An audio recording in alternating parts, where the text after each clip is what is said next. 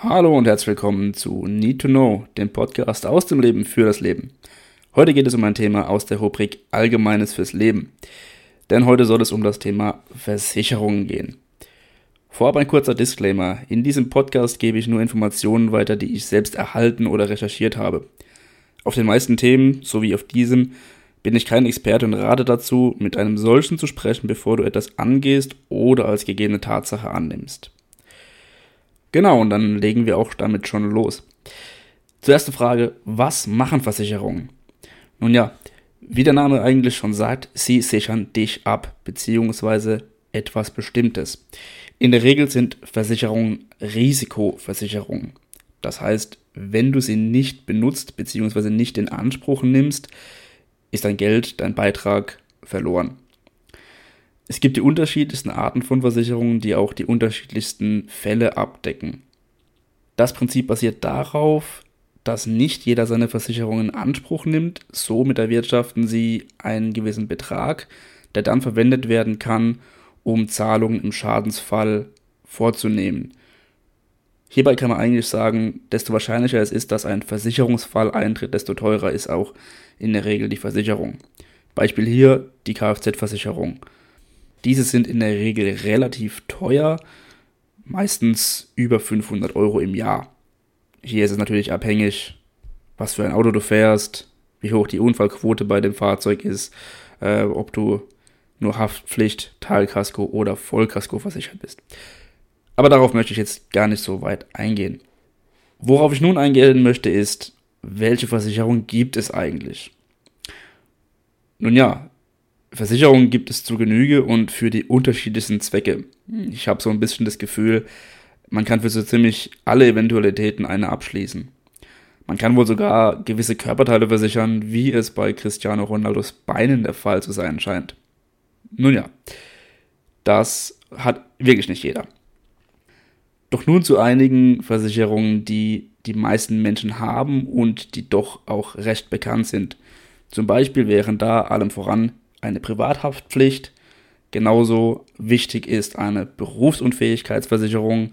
Dann gibt es Sozialversicherungen, Hausrat, Auto, Unfall, Rechtsschutz, Lebensversicherung und auch Reiseversicherung. Das sind, denke ich mal, die, die die meisten Leute kennen und viele Leute auch haben. Was mich dann auch dazu bringt, welche Versicherung man meiner Meinung nach unbedingt haben sollte. Hier auch wieder ganz vorne mit dabei die Privathaftpflichtversicherung. Was macht sie? Sie haftet bei durch deine Handlungen entstandene Schäden. Beispielsweise, wenn du dich auf die teure Sonnenbrille eines Freundes setzt, beim Fußballspielen eine Scheibe zu Bruch geht oder auch bei Personenschäden. Der Leistungsumfang ist hier abhängig von der jeweiligen Gesellschaft und teilweise auch dem gewählten Paket dort, doch im Allgemeinen sind die Angebote hier ziemlich ähnlich. In der Regel ist man als Kind und Jugendlicher automatisch bei seinen Eltern mitversichert. Dabei müssen die Eltern meistens der Versicherung Bescheid geben, ähm, damit der Schutz auch für das Kind gilt. Nun aber zum interessanten Punkt. Dieser Versicherungsschutz für Kinder gilt nur, solange gewisse Kriterien erfüllt sind. Entweder wenn die Kinder noch minderjährig sind oder sie volljährig sind, aber noch zur Schule gehen, gerade eine Berufsausbildung absolvieren, ein Studium absolvieren oder nach einer Berufsausbildung ein Studium beginnen und wenn sie sich in der Wartezeit zwischen Schule und Berufsausbildung befinden. Die Mitversicherung erlischt automatisch, wenn man eine zweite Lehre einfängt, ein Zweitstudium beginnt, mit der Aufnahme der Berufstätigkeit, somit nach der Berufsausbildung oder auch bei der Heirat. Sobald dieser Versicherungsschutz durch die Eltern erloschen ist, sollte man sich auf jeden Fall mit diesem Thema auseinandersetzen, denn eine solche Versicherung kann einem im Zweifelsfall viel Geld ersparen. Aus meinem Leben kann ich berichten, ich habe meine Privathaftpflicht schon zweimal gebraucht. Ähm, zweimal war es ein Mietverhältnis, beim ersten Mal war es ein Schlüsselverlust in einem Mietshaus mit einem Zentralschloss. Somit mussten hier alle Schlösser des Hauses getauscht werden. bei vier Parteien und der Haustür war das natürlich auch ein ziemlich kostspieliges Unterfangen. Hier hatte ich glücklicherweise schon meine Privathaftpflicht, habe den Schaden dort gemeldet und die haben das dann auch übernommen. Das zweite Mal, da war es wie gesagt auch in einem Mietverhältnis. Ähm, da ist mir eine Tasse auf das Glasvordach meines Vermieters gefallen, ähm, das danach einen Sprung hatte, musste ausgetauscht werden. Auch hier habe ich meine Haftpflichtversicherung benachrichtigt, welche dann den Schaden übernommen hat. Du siehst also, eine solche Versicherung kann einem wirklich Geld sparen. Natürlich kosten sie auch was, aber die meisten laufen so circa bei 60 Euro im Jahr. Es gibt natürlich auch Unterschiede zwischen den verschiedenen Versicherungsgesellschaften und deren jeweiligen Pakete. Diese unterscheiden sich dann in der Versicherungssumme, ähm, manchmal auch in den Fällen, bei denen sie haften, zum Beispiel der Schlüsselverlust, wie es bei mir der Fall war, ist nicht bei allen Versicherungen automatisch abgedeckt und auch nicht immer in der gleichen Höhe. Dann gibt es noch was, das habe ich jetzt aber auch nur gelesen, ähm, nennt sich Gefälligkeitsschaden. Scheinbar geht es hier um geliehene oder gemietete Gegenstände. Oder auch bei Forderungsausfall, wenn jemand einen Schaden bei dir verursacht und selbst keine Haftpflicht hat, kann es dann irgendwie passieren, dass deine Haftpflicht diesen Schaden übernimmt. Wie gesagt, ich bin hier absolut kein Experte. Wenn du dich dafür im Detail interessierst, am besten mit jemandem sprechen, der sich auskennt, einem Versicherungsmakler ähm, oder dich eben selbst im Internet informieren. Worauf ich bei der Privathaftpflicht kurz hinweisen möchte, ist das Thema Versicherungsbetrug.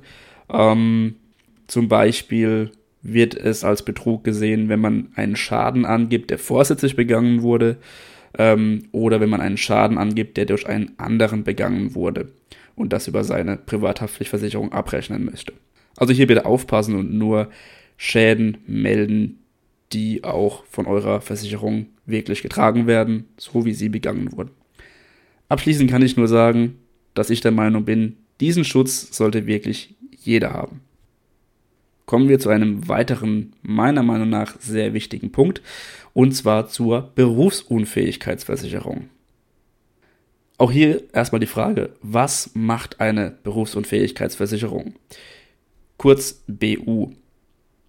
Man kann es eigentlich zusammenfassen, ohne BU gibt es im Zweifelsfall kein Geld.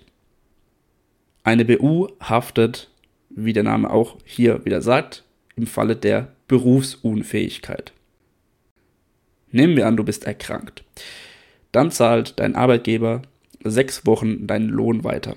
Nach diesen sechs Wochen Krankheit rutscht man in das sogenannte Krankengeld, welches dann nicht mehr vom Arbeitgeber, sondern von der Krankenkasse gezahlt wird. Das Krankengeld sind maximal 90% des eigentlichen Nettogehaltes und es wird auch maximal für 78 Wochen gezahlt. Sollte man länger krank sein oder nie wieder arbeiten können, zahlt in der Regel niemand. Es gibt unter bestimmten Voraussetzungen eine Erwerbsminderungsrente. Eine dieser Voraussetzungen ist, dass der Betroffene in keinem Beruf mehr arbeiten kann. Die Höhe dieser Rente richtet sich nach unterschiedlichen Kriterien, auf die ich hier nicht weiter eingehen möchte, aber im Durchschnitt habe ich gelesen, dass die Höhe 2017 bei lediglich 716 Euro lag. Das ist wirklich nicht allzu viel. Dem kannst du entgegenwirken, indem du eine solche Versicherung abschließt, die eben deinen Lohn fortzahlt im Falle von längerer Arbeitsunfähigkeit oder Berufsunfähigkeit.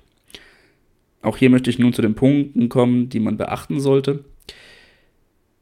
Eine BU sollte man so früh wie möglich abschließen, denn für die BU und den Beitrag ist die Gesundheit ein Thema. Somit, wenn du es früh abschließt und noch gesund bist, zahlst du in der Regel niedrigere Beiträge. Weiter ist es wichtig, einen Versicherer mit einer hohen Finanzkraft zu wählen. In der BU sollte man darauf achten, dass auch eine Arbeitsunfähigkeitsversicherung mit drin ist. Ebenso wichtig ist, dass die BU nicht nur deine allgemeine Arbeitskraft, sondern deinen aktuellen Beruf versichert, dass sie somit zahlt, wenn du deinen aktuellen Beruf nicht mehr ausführen kannst und nicht erst, wenn du gar nicht mehr arbeiten kannst. Es gibt auch gewisse Kombiprodukte, die dann eine Lebens- oder Rentenversicherung beinhalten. Solche Produkte sollte man eher meiden. Wie schon eben erwähnt, sind die Kosten von unterschiedlichen Faktoren abhängig. Zum einen von dem ausgeübten Beruf und dem damit verbundenen Risiko. Somit zahlt zum Beispiel ein Büroangestellter einen niedrigeren Beitrag als jemand, der auf einer Baustelle arbeitet. Ebenso der Gesundheitszustand ist hier ein Faktor. Wer schon gewisse Vorerkrankungen hat, zahlt unter Umständen einen höheren Beitrag oder je nachdem, welche Vorerkrankung es ist, wird er direkt abgelehnt. Das passiert zwar nur in seltenen Fällen, kann aber auch passieren. Wie man sich nun vielleicht schon denken kann, muss man bei Abschluss der Versicherung einige gesundheitliche Fragen beantworten, um zum Beispiel herauszufinden, ob man Raucher ist, ob bekannte Vorerkrankungen oder chronische Krankheiten existieren und so weiter und so fort. Und anhand dessen wird dann eben beurteilt, wie der Beitrag aussieht und ob man eben angenommen wird. Viele meiner Informationen, die ich zu dem Thema rausgesucht habe, habe ich auf der Seite finanztipp.de gefunden. Ich möchte hier keine Werbung machen. Ich fand es nur eine sehr gut gestaltete Seite, auf der man viele Informationen dazu findet, übersichtlich angeordnet, teilweise auch sehr schön zusammengefasst. Wie gesagt, keine Werbung. Gehen wir nun weiter zur vorletzten Versicherung, die ich empfehlen möchte. Und zwar ist das die Verkehrsrechtsschutz. Sie haftet bei Rechtsstreitigkeiten im Straßenverkehr. Beispielsweise ungerechtfertigte Strafzettel, ein Verkehrsunfall, der nicht ganz klar ist oder Fahrerfluchtsfälle. Auch hier kann ich aus eigener Erfahrung sprechen. Ich hatte vor einigen Jahren einen Motorradunfall, ähm, habe mir eigentlich nichts zu Schulden kommen lassen, allerdings wurde angenommen, dass ich zu schnell war. Die Gegenseite hatte einen Anwalt. Ähm, ich hatte zu diesem Zeitpunkt keine Verkehrsrechtsschutzversicherung und wollte konnte mir keinen Anwalt leisten. Ähm, somit wurden mir 50% Teilschuld angerechnet und ich habe somit einen sehr geringen Betrag an Schadensersatz und Schmerzensgeld erhalten. Daher habe ich direkt nach dem Unfall und nach der Unfallabwicklung, die sehr ernüchternd war, eine Verkehrsrechtsschutzversicherung abgeschlossen. Bis jetzt habe ich sie noch nicht gebraucht. Allerdings kann das jederzeit passieren. Gerade als Motorradfahrer ist das zu empfehlen. In der Regel sind diese Versicherungen auch nicht allzu teuer. Ähm, meine kostet, glaube ich, circa 7 Euro im Monat. Klar, summiert sich, aber ein Anwalt kostet vermutlich mehrere tausend Euro, ähm, die man sich dann eben im Zweifelsfall sparen kann. Zu guter Letzt äh, noch eine kleine Versicherung, die ich trotzdem erwähnen möchte, da ich auch denke, dass das relativ sinnvoll ist ähm, ist die Reiseversicherung, ähm, die eben bei gewissen Punkten einer Reise einspringen kann, sollten hier Kosten entstehen, beispielsweise bei Stornokosten und Reiseabbruch. Ähm, sie beinhalten oftmals eine Reisenkrankenversicherung und eine Reisegepäckversicherung. Solltest du deine Reise über ein Portal buchen, bekommst du das auch relativ häufig am Ende noch mit angezeigt, ob du es dazu buchen möchtest wie gesagt, ähm, gerade bei Auslandsreisen würde ich eine solche Versicherung empfehlen. Dabei ist der Geltungsbereich zu betrachten, denn soweit ich weiß, gibt es welche, die weltweite Reisen abdecken, andere nur in gewissen Teilgebieten. Dann komme ich jetzt auch schon zum letzten Punkt der heutigen Folge, und zwar, welche Versicherungen muss man denn gesetzlich haben? Allem voran die Sozialversicherung. Diese besteht aus fünf Zweigen der Arbeitslosenversicherung, der gesetzlichen Krankenversicherung, Pflege, Renten und Unfallversicherung. Die Beiträge werden vom Bruttolohn entrichtet, werden teilweise vom Arbeitgeber übernommen. Hierbei ist es abhängig, welche Versicherung dahinter steht, zum Beispiel bei der Krankenkasse und in welchem Bundesland man lebt. Die Beiträge werden prozentual vom Bruttolohn berechnet bis zur Beitragsbemessungsgrenze. Und dann schließe ich ab, womit ich begonnen habe, und zwar den Fahrzeugversicherungen. Solltest du dir ein Auto kaufen oder ein Motorrad, ähm, sogar ein Roller, ist eine Fahrzeugversicherung nötig. Somit musst du, bevor du ein Auto zulassen kannst, eine Versicherung abschließen. Hier kannst du dann entscheiden, ob du nur Haftpflicht, Teilkasko oder Vollkasko abschließen möchtest. Die Haftpflicht zahlt dann nur Schäden an den gegnerischen Fahrzeugen oder Personen. Die muss man auf jeden Fall haben. Eine Teilkasko zahlt dann auch teilweise die Schäden an einem Fahrzeug, zum Beispiel bei Wildschäden. Eine Vollkaskoversicherung zahlt dann so ziemlich alle Schäden, sowohl am eigenen Fahrzeug als auch an anderen Fahrzeugen. Hier ist es auch sinnvoll, den Wert deines Fahrzeuges mit einzubeziehen und auszurechnen, welche Kaskoversicherung sich hier lohnt oder eben nicht lohnt. Ja, dann bin ich nur noch am Ende der heutigen Folge angekommen. Beim nächsten Mal wird es um das Thema erste eigene Wohnung gehen.